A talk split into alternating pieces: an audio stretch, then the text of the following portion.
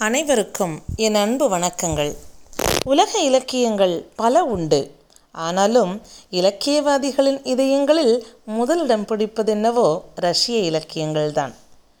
ரஷ்ய இலக்கியங்கள் அவற்றின் யதார்த்த தன்மைக்கு பெயர் பெற்றவை. அந்த நாளைய சோவியத் நாட்டின் ரஷ்ய மற்றும் கிர்கீசிய எழுத்தாளரான சிங்கிஸ் ஐத்மாத்தவ் சோவியத் எழுத்தாளர்களில் மிகவும் குறிப்பிடத்தக்கவர். பொதுவாக இவருடைய படைப்புகளின் கதாநாயகர்கள் சாதாரண சோவியத் உழைப்பாளிகளாகவோ தூய்மையான நம்பிக்கைக்குரிய மக்களாகவோ தான் இருப்பார்கள். அவருடைய யதார்த்த நடையில் மயங்காத வாசகர்களே இல்லை என்றும் கூறலாம். உலக புகழ்பெற்ற எத்தனையோ நாவல்களை சிங்கிஸ் ஐத்மாத்தவ் நமக்கு தந்திருக்கிறார். உங்களுடனான என்னுடைய பயணத்தை நான் தொடங்க விரும்புவது சிங்கிஸ் ஐத்மாத்தவன் ஆகச்சிறந்த படைப்புகளில் ஒன்றான முதல் ஆசிரியர் என்ற குறுநாவலோடு தான் சொல்ல நினைத்திருந்து சொல்ல முயன்று முடியாமற் போன ஒரு குரல் இந்த முதல் ஆசிரியர். பழைய சோவியத் யூனியனின் ஒரு பகுதியாக விளங்கிய கிர்கிஸ்தானில் உள்ளது குர்குரி என்றொரு கிராமம். படிப்பா? பள்ளிக்கூடமா? எங்களுக்கு எதுக்கு இதெல்லாம்? என்று தூக்கி எறிந்து போகிறது அந்த கிராமம். அந்த மக்களிடையே அனைத்து வகையான புறக்கணிப்புகளையும் தாங்கிக் கொண்டு தனியொரு மனிதனாய் போராடுகிறார் துஷேன். சாதாரண பாலபாட புத்தகம் கூட இல்லாமல் அவ்வளவு துணிச்சலோடு பல பிள்ளைகளுக்கு ஆரம்ப எழுத்தறிவை கற்றுத்தந்தவர்தான் துஷேன். அவர்தான் அந்த கிராமத்தின் முதல் ஆசிரியர். அவரின் அன்பு மாணவி அல்டினாய் பிற்காலத்தில் மிகப்பெரிய கல்வித்துறை அறிஞராக உருவெடுக்கிறார். நாட்கள் கடக்கின்றன. குர்குரி கிராமத்து பண்ணை விவசாயிகள் ஒன்று சேர்ந்து ஒரு புதிய பள்ளிக்கூடத்தினை கட்டுகின்றனர். அந்த பள்ளிக்கூடத்தின் திறப்பு விழாவிற்காக அந்த கிராமத்தின் முதல் ஆசிரியரும் முதல் கம்யூனிஸ்டுமான துஷேன் அழைக்கப்பட்டு பெருமையையும் கௌரவத்தையும் அடைந்திருக்குமாறு செய்யப்பட்டிருக்க வேண்டும். ஆனால் மாசுமருவற்ற பொன் போன்ற அந்த மனிதர் வாழ்த்து தந்திகளை விழாவில் இருந்தவர்களிடம் சேர்ப்பதற்காக சிரமப்பட்டு சவாரி செய்கிறார். மற்ற தந்திகளை கொடுப்பதற்காகவும் அவர் போய்கொண்டிருக்கிறார் இது மாதிரி சம்பவங்களை நாம் தினமும் எதிர்கொள்ளவே செய்கிறோம். ஆகையினால்தான் குறுநாவலின் நாயகி அல்டினா எழுப்புகிற இந்த கேள்வியை நமது இதயமும் வேதனை பெரும் உச்சனிடையே எதிரொலிக்கிறது. லெனின் காட்டியபடியும் அவரது வழியிலும் சாதாரண மனிதர்களை மதிக்க நாம் எப்போது மறந்தோம் என்பதுதான் அது. அந்த கிராமத்து பள்ளி கட்டிட திறப்பு விழாவிற்கு அழைக்கப்பட்டு அங்கு வருகிற கல்வித்துறை அறிஞர் அல்டினாய் விழாவிலிருந்து திடுமென குழப்பமும் தடுமாற்றமும் மிக்க மனநிலையுடன் வெளியேறி போய் ரயில் ஏறிவிடுகிறார்.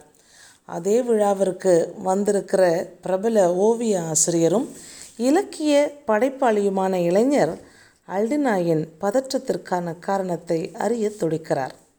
நகரத்திற்கு திரும்பிச் சென்ற சில நாட்களில் அல்டினாய் அந்த இளைஞருக்கு எழுதுகிற தன் வரலாற்று கடிதத்தின் வாயிலாகத்தான் இந்த குறுநாவல் வளர்ந்து நிறைகிறது. வாருங்களின் முதல் ஆசிரியருடன் நாமும் கொஞ்சம் பயணிப்போமே. முதல் ஆசிரியர். நான் ஜன்னல்களை அகலத் திறக்கின்றேன்.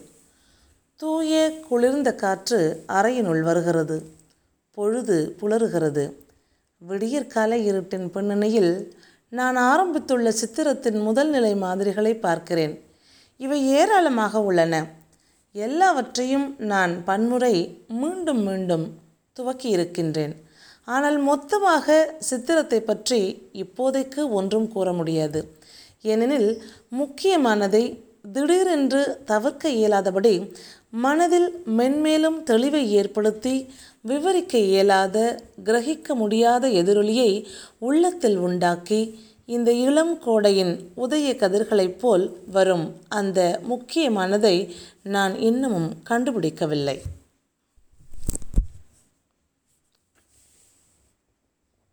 விடியற்காலை நிசப்தத்தில் நடந்தபடியே நான் ஆழ்ந்த சிந்தனையில் மூழ்குகிறேன்.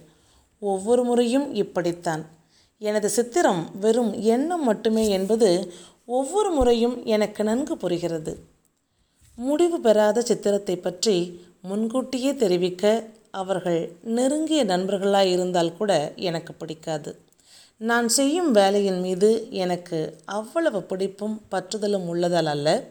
இன்று தொட்டிலில் உள்ள குழந்தை நாளை எப்படி வளருவான் என்பதை கூறுவது கடினம் என்று எனக்கு படுகிறது அதேபோல் முடிவு பெறாத வரைந்து முடிக்கப்படாத ஒரு படைப்பை பற்றி சொல்லுவதும் கடினம். ஆனால் இந்த தடவை நான் எனது பழக்கத்தை மாற்றுகின்றேன்.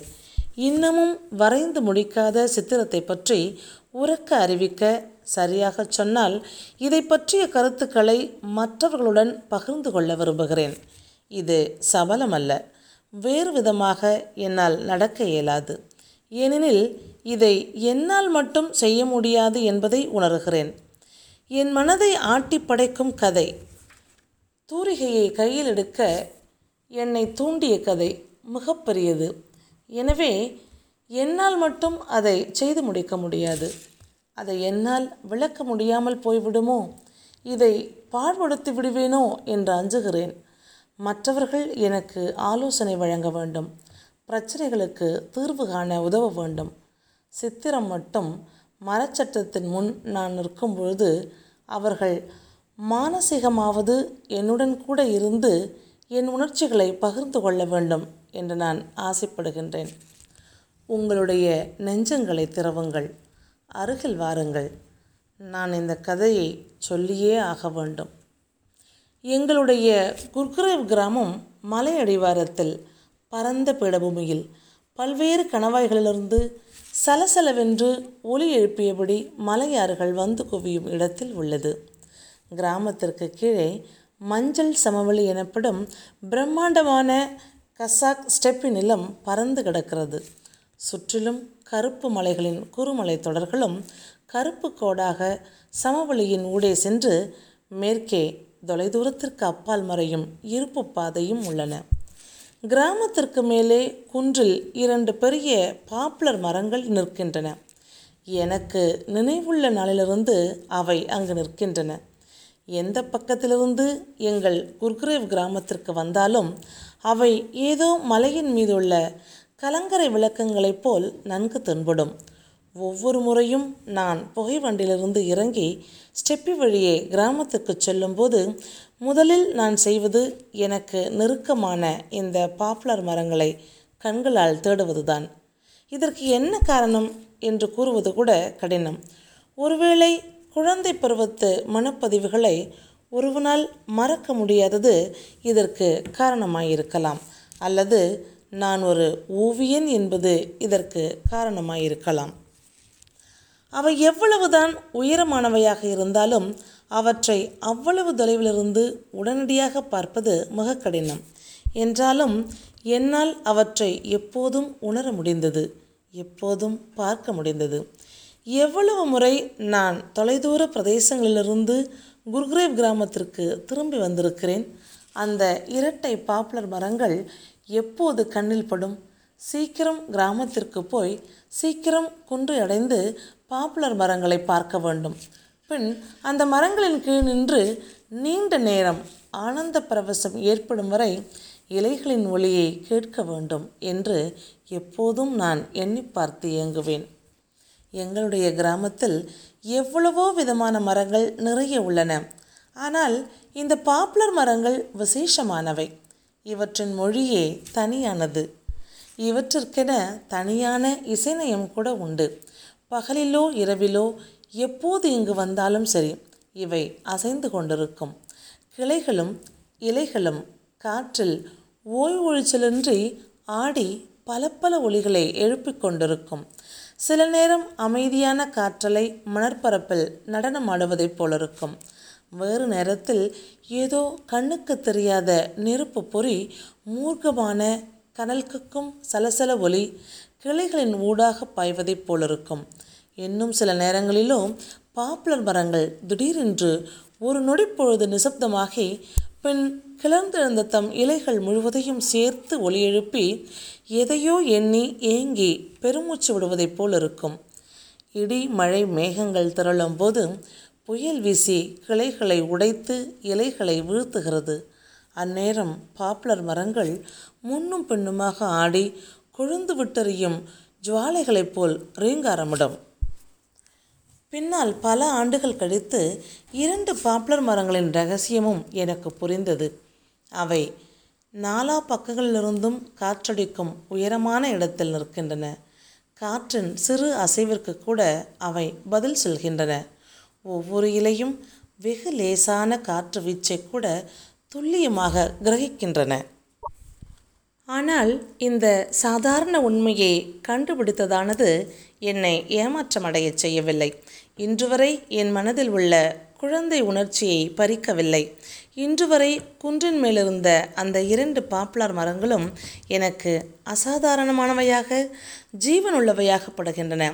அங்கே அவற்றின் அருகில்தான் பச்சை நிற மந்திர கண்ணாடியின் சிதறலைப் போல் எனது குழந்தை பருவம் தங்கிவிட்டது. கடைசி கல்வியாண்டில் கோடை விடுமுறை ஆரம்பமாவதற்கு முன் சிறுவர்கள் எல்லாம் சேர்ந்து பறவை கூடுகளை கலைப்பதற்காக இங்கு ஓடி வருவோம். ஒவ்வொரு முறையும் கூச்சலிட்டு கொண்டு சீர்க்கை ஒளியுடன் நாங்கள் குன்றிற்கு ஓடி வரும்போதெல்லாம் அந்த பிரம்மாண்டமான பாப்புலர் மரங்கள் அப்படியும் இப்படியுமாக ஆடி குளிர்ந்த நிழலாலும் அன்பான இலை அசைவாலும் எங்களை வரவேற்பதைப் போல் இருக்கும்.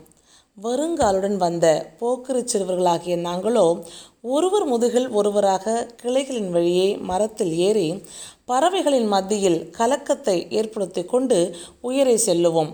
பயந்து போன பறவைகளோ கத்தியபடியே கூட்டம் கூட்டமாக மேலே பறந்து செல்லும். ஆனால் அதையெல்லாம் நாங்கள் கவனிக்கவே மாட்டோம். நாங்கள் மர உச்சியை நோக்கி மேன்மேலும் ஏறிக்கொண்டே இருப்போம். யாருக்கு அதிக துணிவும் திறமையும் இருக்கிறது பார்க்கலாம். திடீரென பெரும் உயரத்திலிருந்து பறவை பறக்கும் உயரத்திலிருந்து பார்க்கும்போது மந்திரத்தைப் போல் அதிசயமான ஒளிமயமான உலகம் எங்கள் முன் விருந்து பறந்து காட்சியளிக்கும். பூமியின் மகத்துவம் எங்களை வியப்பில் ஆழ்த்தியது. நாங்கள் ஒவ்வொருவரும் மூச்சை அடக்கியபடி பறவை கூடுகள் பறவைகளை பற்றியெல்லாம் மறந்துவிட்டு அந்தந்த கிளைகளில் சிலையாகி நின்றோம். உலகிலேயே மகப்பெரிய கட்டிடம் என்று நாங்கள் கருதிய கூட்டுப்பண்ணையின் குதிரை கொட்டில் அங்கிருந்து பார்க்கையில் சாதாரண கொட்டகையாக காணப்பட்டது. கிராமத்திற்கு பின்னால் மங்கிய சூடேறி கலங்கிய காற்றில் கண்ணினில ஸ்டெப்பி விரிந்து பறந்திருந்தது. கண் பார்வை சென்றவரை மங்கிய நீல நிற பூமி தெரிந்தது. முன்னர் நினைத்து கூட பார்க்காத இன்னமும் பெரும் நிலப்பரப்பை கண்டோம். முன்பின் அறியாத ஆறுகள் கண்ணில் பட்டன. அந்த ஆறுகள் தொடுவானத்திற்கு அருகே வெள்ளை நிற மெல்லிய நூலிழைகளாகி மறைந்தன. அதுதான் உலகின் எல்லையா? அல்லது அதற்கு அப்பால் இதே போன்ற வானமும் மேகங்களும் ஸ்டெப்பியும் ஆறுகளும் உள்ளனவா என்று நாங்கள் கிளைகளில் சாய்ந்து நின்றபடியே யோசித்தோம். அம்மரக்கிளைகளில் பதுங்கியபடியே வானுலக காற்றொலியை கேட்டோம். இலைகளோ இவற்றிற்கு பதிலாக அந்த மங்கிய நீல நிற பூமிக்கு அப்பால் உள்ள ரம்யமான ரகசியமான இடங்களை பற்றி அன்போடு முணுமுணுத்தன. பாப்புலர் மரங்களின் இலைகள் சலசலவென்று ஒளி எழுப்புவதை கேட்டேன். அச்சமும் மகிழ்ச்சியும் என் மனதில் அலைமோதின. அந்த இடையரா சலசல ஒளியின் பின்னணியில் தொலைதூர பூமியை எண்ணி பார்க்க முயன்றேன்.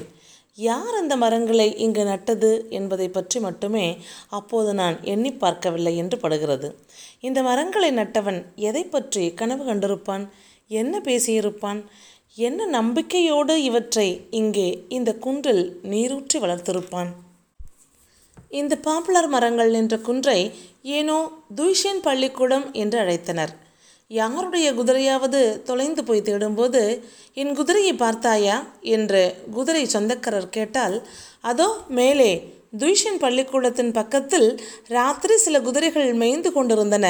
போய் பார் ஒருவேளை உன் குதிரையும் அங்கு இருக்கலாம் என்று பல நேரங்களில் பதில் கிடைத்தது எனக்கு நினைவில் உள்ளது. பெரியவர்களைப் போன்றே சிறுவர்களாகிய நாங்களும் யோசிக்காமலேயே ஏ பையன்களா வாங்க துய்ஷியன் பள்ளிக்கூடத்துக்கு போவோம். அங்கு குருவிகளை விரட்டி விளையாடலாம் என்று சொன்னோம். இந்த குன்றில் ஒரு காலத்தில் பள்ளிக்கூடம் இருந்ததாக சொன்னார்கள். அதன் சுவடை கூட நாங்கள் கண்டுபிடிக்கவில்லை. இடிபாடுகளையாவது கண்டுபிடிக்கலாம் என்ற ஆசையில் சிறுவயதில் நான் அலைந்து திரிந்தேன். ஆனால் ஒன்றையும் கண்டுபிடிக்கவில்லை. பின்னர் இப்பொட்டல் காடான குன்றை துய்ஷேன் பள்ளிக்கூடம் என்றழைப்பது எனக்கு வியப்பாய் இருந்தது. எனவே ஒருமுறை துய்ஷேன் என்பது யார் என்று பெரியவர்களிடம் கேட்டேன். அவர்களில் ஒருவர் ஏனோ தானோ என்று சொன்னார். துய்ஷேன் யாரா?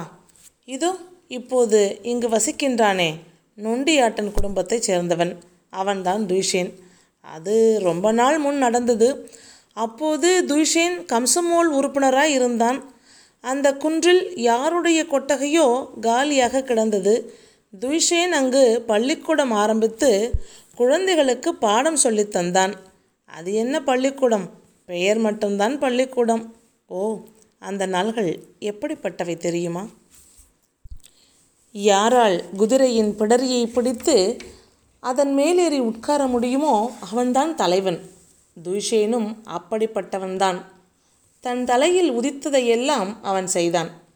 இன்று அந்த கொட்டகையின் சிறு கல்லை கூட கண்டுபிடிக்க முடியாது. பெயர் மட்டுமே மிச்சம். அதுதான் பயன்.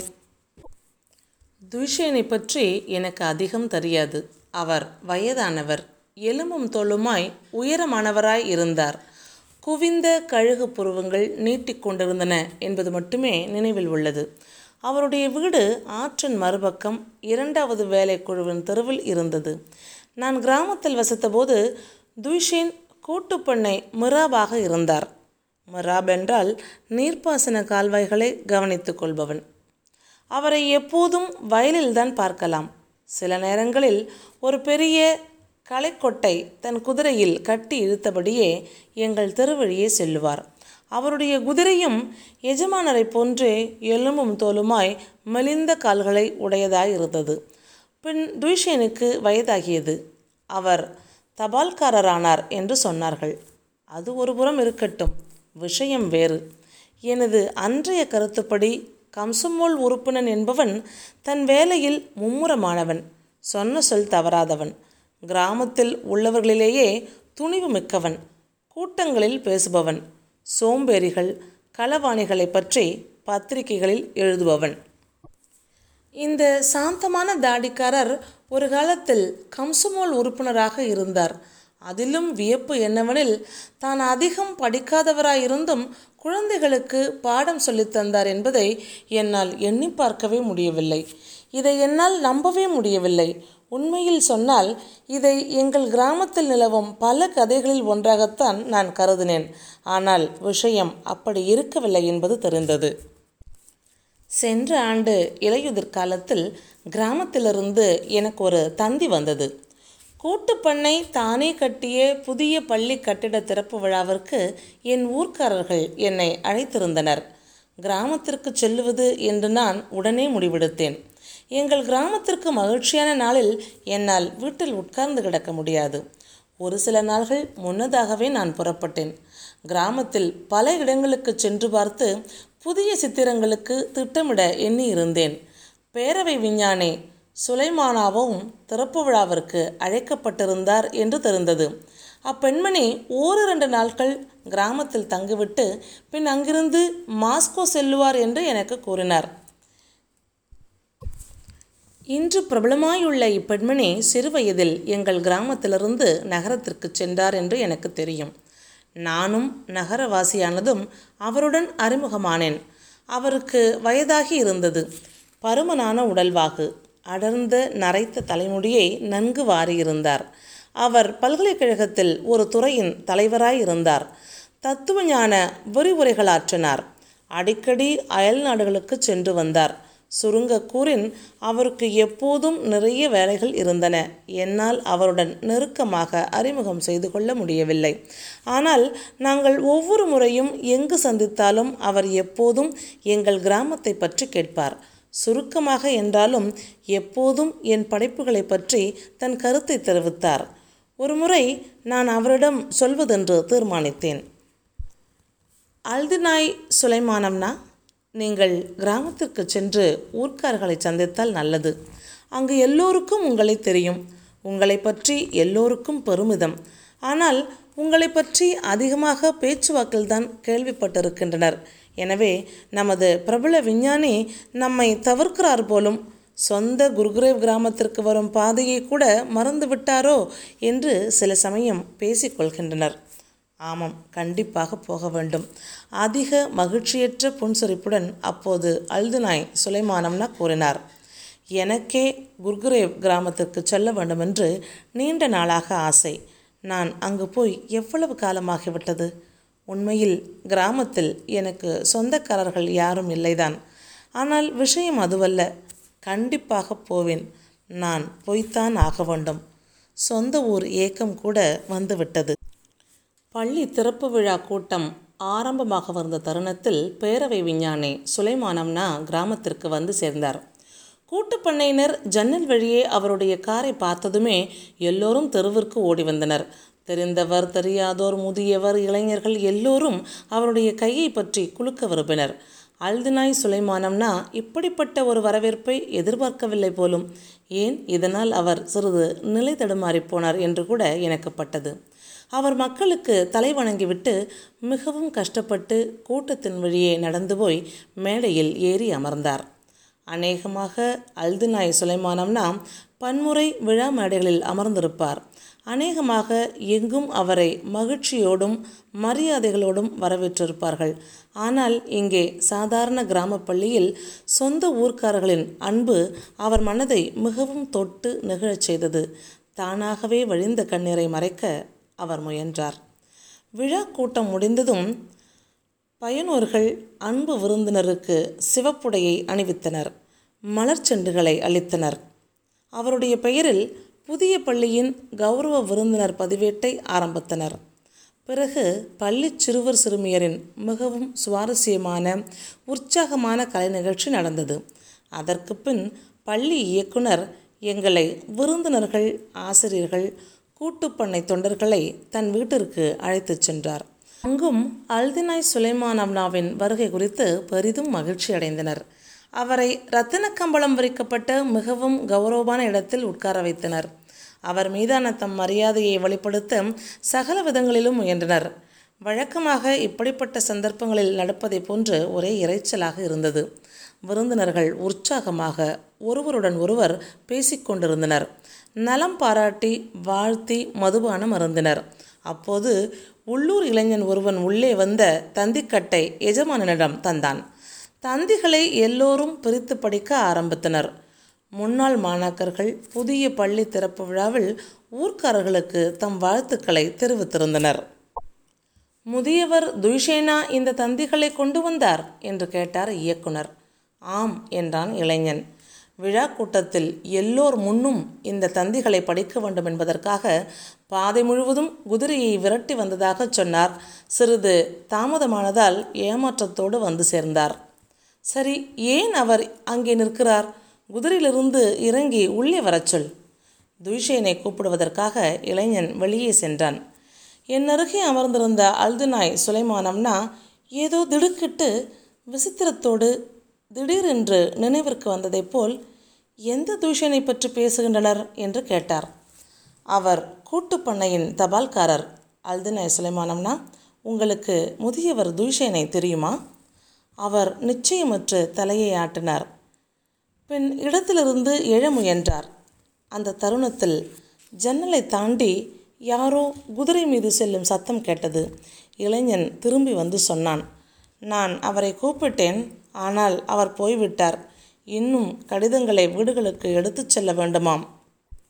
சரி தபால்களை எடுத்துச் செல்லட்டும். அவரை தடுக்காதே. பின்னர் முதியவர்களோடு சேர்ந்து கொண்டாடட்டும் என்று யாரோ அதிருப்தியோடு கூறினார். ஓ உங்களுக்கு நம் துய்ஷேனை தெரியாது. அவர் கடமை தவறாதவர். செய்ய வேண்டிய காரியத்தை செய்து முடிக்கும் வரை அப்படி இப்படி திரும்ப மாட்டார். ஆம் அவர் விசித்திரமானவர். யுத்தத்திற்கு பின் உக்ரைனிலிருந்த மருத்துவமனையிலிருந்து வெளியேறியதும் அங்கேயே வசித்தார். சுமார் ஐந்து வருஷங்களுக்கு முன்தான் இங்கு திரும்பி வந்தார். இறப்பதற்காக சொந்த ஊருக்கு திரும்பியதாக கூறுகிறார். வாழ்க்கை பூராவையும் தனிக்கட்டையாகவே கழித்து விட்டார். அவர் உள்ளே வந்திருக்கலாமே சரி போகட்டும் என்ற இயக்குனர் கையை ஆட்டினார். தோழர்களே ஒரு காலத்தில் நாம் துய்ஷேன் பள்ளிக்கூடத்தில் படித்தோமே நினைவிருக்கிறதா? கிராமத்தின் மரியாதைக்குரிய பிரமுகர்களில் ஒருவர் கூறியபடியே தன் மதுபான கோப்பையை உயர்த்தினார். துய்ஷேனுக்கு அநேகமாக அரிச்சுவடியின் எல்லா எழுத்துக்களும் கூட தெரிந்திருக்காது. இப்படி கூறியதும் அவர் தன் கண்களை சுருக்கி தலையை ஆட்டினார். அவருடைய தோற்றம் ஆச்சரியத்தையும் சிரிப்பையும் ஏற்படுத்தியது. ஆம் அப்படி நடந்தது உண்மைதான் என்று ஒரு சில குரல்கள் எழுந்தன. எல்லோரும் சிரித்தனர். அதை பற்றி எவ்வளவு சொல்லலாம் தெரியுமா? அப்போது துய்ஷன் என்னதான் செய்யவில்லை?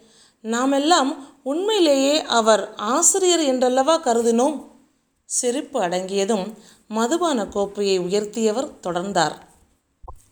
இப்போது மக்கள் நம் கண்முன்னரே வளர்ந்து விட்டனர். பேரவை விஞ்ஞானி அல்டினாயை நாடு பூராவிற்கும் தெரியும். கிட்டத்தட்ட நாம் அனைவரும் செகண்டரி கல்வி கற்றவர்கள். பலர் உயர்கல்வி பயின்றவர்கள். இன்று நம் கிராமத்தில் புதிய செகண்டரி பள்ளியை திறந்திருக்கின்றோம். வாழ்க்கை எப்படி மாறிவிட்டது என்பதற்கு இது ஒன்றே சான்று. குர்குரேவ் கிராமத்தின் புதல்வர்களும் புதல்வியரும் தொடர்ந்து தம் காலத்தின் முன்னணி மக்களாக திகழட்டும் என்று வாழ்த்தி மது அருந்துவோம் வாருங்கள். மீண்டும் சத்தம் எழுந்தது. எல்லோரும் இவ்வாழ்த்திற்கு தம் ஆதரவை தெரிவித்து மது அருந்தினர். அல்டினாய் சுலைமானம்னா மட்டுமே முகம் சிவந்து எதனாலோ குழம்பி போய் மதுபான கோப்பையை உதட்டருகே வைத்துவிட்டு பின் கீழே வைத்தார். எல்லோரும் விருந்து மும்முரத்தில் பேச்சுக்களில் மூழ்கி இருந்ததால் யாரும் அவரை கவனிக்கவில்லை. அல்தினாய் சுலைமானம்னா ஒரு சில முறை கடிகாரத்தை பார்த்தார். பிறகு விருந்தினர்கள் அனைவரும் வீதிக்கு வந்ததும் அவர் மட்டும் மற்றவர்களிடமிருந்து விலகி ஓர் ஆற்றுக்கால் ஓரலாக நின்றபடி பழுத்த இலைகளுடன் இலையுதிர்கால பாப்புலர் மரங்கள் காற்றில் ஆடிக்கொண்டிருக்கும் குன்றை நோக்கி உற்று பார்ப்பதைக் கண்டேன். இருள் படரத் துவங்கிய தொலைதூர ஸ்டெப்பியின் செந்நில தொடுவானத்தில் ஆதவன் மறையத் துவங்கியிருந்தான். அங்கிருந்து வந்த மங்கலான ஒளி பாப்புலர் மரங்களின் உச்சியில் பட்டு இருண்ட சோகமயமான கருஞ்சிவப்பு நிறமாக தெரிந்தது. நான் அல்டினாய் சுலைமானம் நாவை நெருங்கினேன். இப்போது இலைகள் உதிர்ந்து கொண்டிருக்கின்றன. நீங்கள் இந்த பாப்புலர் மரங்களை வசந்தத்தில் பூக்கும் பொழுது பார்க்க வேண்டுமே என்றேன் நான். நானும் அதை பற்றித்தான் யோசித்தேன் என்று பெருமூச்சு விட்டபடியே கூறிய அல்டினாய் சுலைமானம்னா சிறிது மௌனத்திற்கு பின் தனக்குத்தானே பேசிக்கொள்வது போல் கூறினார். ஆம் உயிருள்ள எல்லாவற்றிற்கும் அதனதன் வசந்தமும் இலையுதிர்காலமும் உண்டு. கண்களை சுற்றி ஏராளமான சின்னஞ்சிறு சுருக்கங்கள் விழுந்த அவருடைய வாடிய முகத்தில் சோகமயமான சிந்தனை நிழல் படர்ந்தது. அவர் பெண்மைக்கே உரித்தான ஏதோ ஒரு மென்மையுடன் துக்கத்தோடு பாப்புலர் மரங்களை பார்த்தார். என் முன் நிற்பது பேரவை விஞ்ஞானி சுலைமானம்னா அல்ல. கள்ளங்கபடமற்ற சாதாரண கிர்கீசிய பெண் என்று திடீரென்று எனக்கு தோன்றியது. இந்த விஞ்ஞானிக்கு இப்போது அநேகமாக தன் இளமை பருவம் நினைவிற்கு வந்தது போலும் மிக உயரமான மலை உச்சியிலிருந்து கத்தினாலும் இதை திரும்ப பெற முடியாதென்று கிர்கீசிய பாடல்களில் பாடப்படுகிறது. பாப்புலார் மரங்களை பார்த்து அவர் ஏதோ சொல்ல வந்ததைப் போல் இருந்தது. ஆனால் பின்னர் அவர் தன் முடிவை மாற்றி கையிலிருந்த மூக்கு கண்ணாடியை பதட்டத்தோடு அணிந்து கொண்டார். மாஸ்கோ ரயில் இங்கு பதினோரு மணிக்கா வருகிறது? ஆம் இரவு பதினோரு மணிக்கு. அப்படியென்றால் நான் கிளம்ப வேண்டும். ஏன் திடீரென்று? அல்தனாய் சுனைமானம்னா நீங்கள் இங்கு ஒரு சில நாள்கள் இருப்பதாக வாக்களித்தீர்களே. மக்கள் உங்களை விடமாட்டார்கள். இல்லை எனக்கு அவசர வேலைகள் உள்ளன. நான் இப்போதே போயாக வேண்டும். ஊர்க்காரர்கள் எவ்வளவோ சொல்லியும் தம் ஏமாற்றத்தை எப்படி எப்படியோ தெரிவித்தும் அல்டினாய் சுலைமானம்னா தன் முடிவில் உறுதியாயிருந்தார். இதனிடையே இருட்டத் துவங்கியது. ஏமாற்றமடைந்த ஊர்க்காரர்கள் இன்னொரு முறை ஒரு வாரம் அல்லது அதற்கும் மேலாக வந்து தங்குவதாக அவர் கூறிய உறுதிமொழியை ஒப்புக்கொண்டு அவரை காரில் ஏற்றினர். நான் அல்துனாய் சுலைமானம்னாவை வழியனுப்ப புகைவண்டு நிலையம் வரை சென்றேன். அல்டினாய் சுலைமானம்னா ஏன் அப்படி திடீரென்று அவசரப்பட்டார்? ஊர்க்காரர்களின் மனதை புண்படுத்துவது அதுவும் அப்படிப்பட்டதொரு நாளில் நல்லதல்ல என்று எனக்கு பட்டது வழியில் இதை பற்றி அவரிடம் கேட்க நான் பலமுறை எண்ணினாலும் கேட்கவில்லை. இங்கிதம் தெரியாதவனாக காட்டிவிடுவனோ என்ற அச்சம் காரணமல்ல. எப்படி இருந்தாலும் அவர் ஒன்றும் சொல்ல மாட்டார் என்று எனக்கு புரிந்தது. வழி பூராவும் அவர் எதை பற்றியோ ஆழ்ந்த சிந்தனையில் மூழ்கியபடி மௌனமாக வந்தார். புகைவண்டி நிலையத்தில் நான் கேட்க நினைத்ததை ஒரு வழியாக கேட்டேன். அல்டினாய் சுலைமானம்னா நீங்கள் எதனாலோ கவலையில் ஆழ்ந்து விட்டீர்கள்? நாங்கள் ஒருவேளை உங்களை புண்படுத்தி விட்டோமா? என்ன நீங்கள்? அப்படியெல்லாம் யோசிக்கக்கூட செய்யாதீர்கள். யார் மீது எனக்கு கோபம் வர முடியும்? என் மீது மட்டுமே வர முடியும். ஆம் என் மீது வேண்டுமானால் நானே கோபம் அடையலாம். அல்டினாய் சுலைமானம்னா அப்படியே புறப்பட்டு சென்றார். நானும் நகரத்திற்கு திரும்பினேன். ஒரு சில நாட்களுக்கு பின்னர் எதிர்பாராமல் அவரிடமிருந்து ஒரு கடிதம் வந்தது.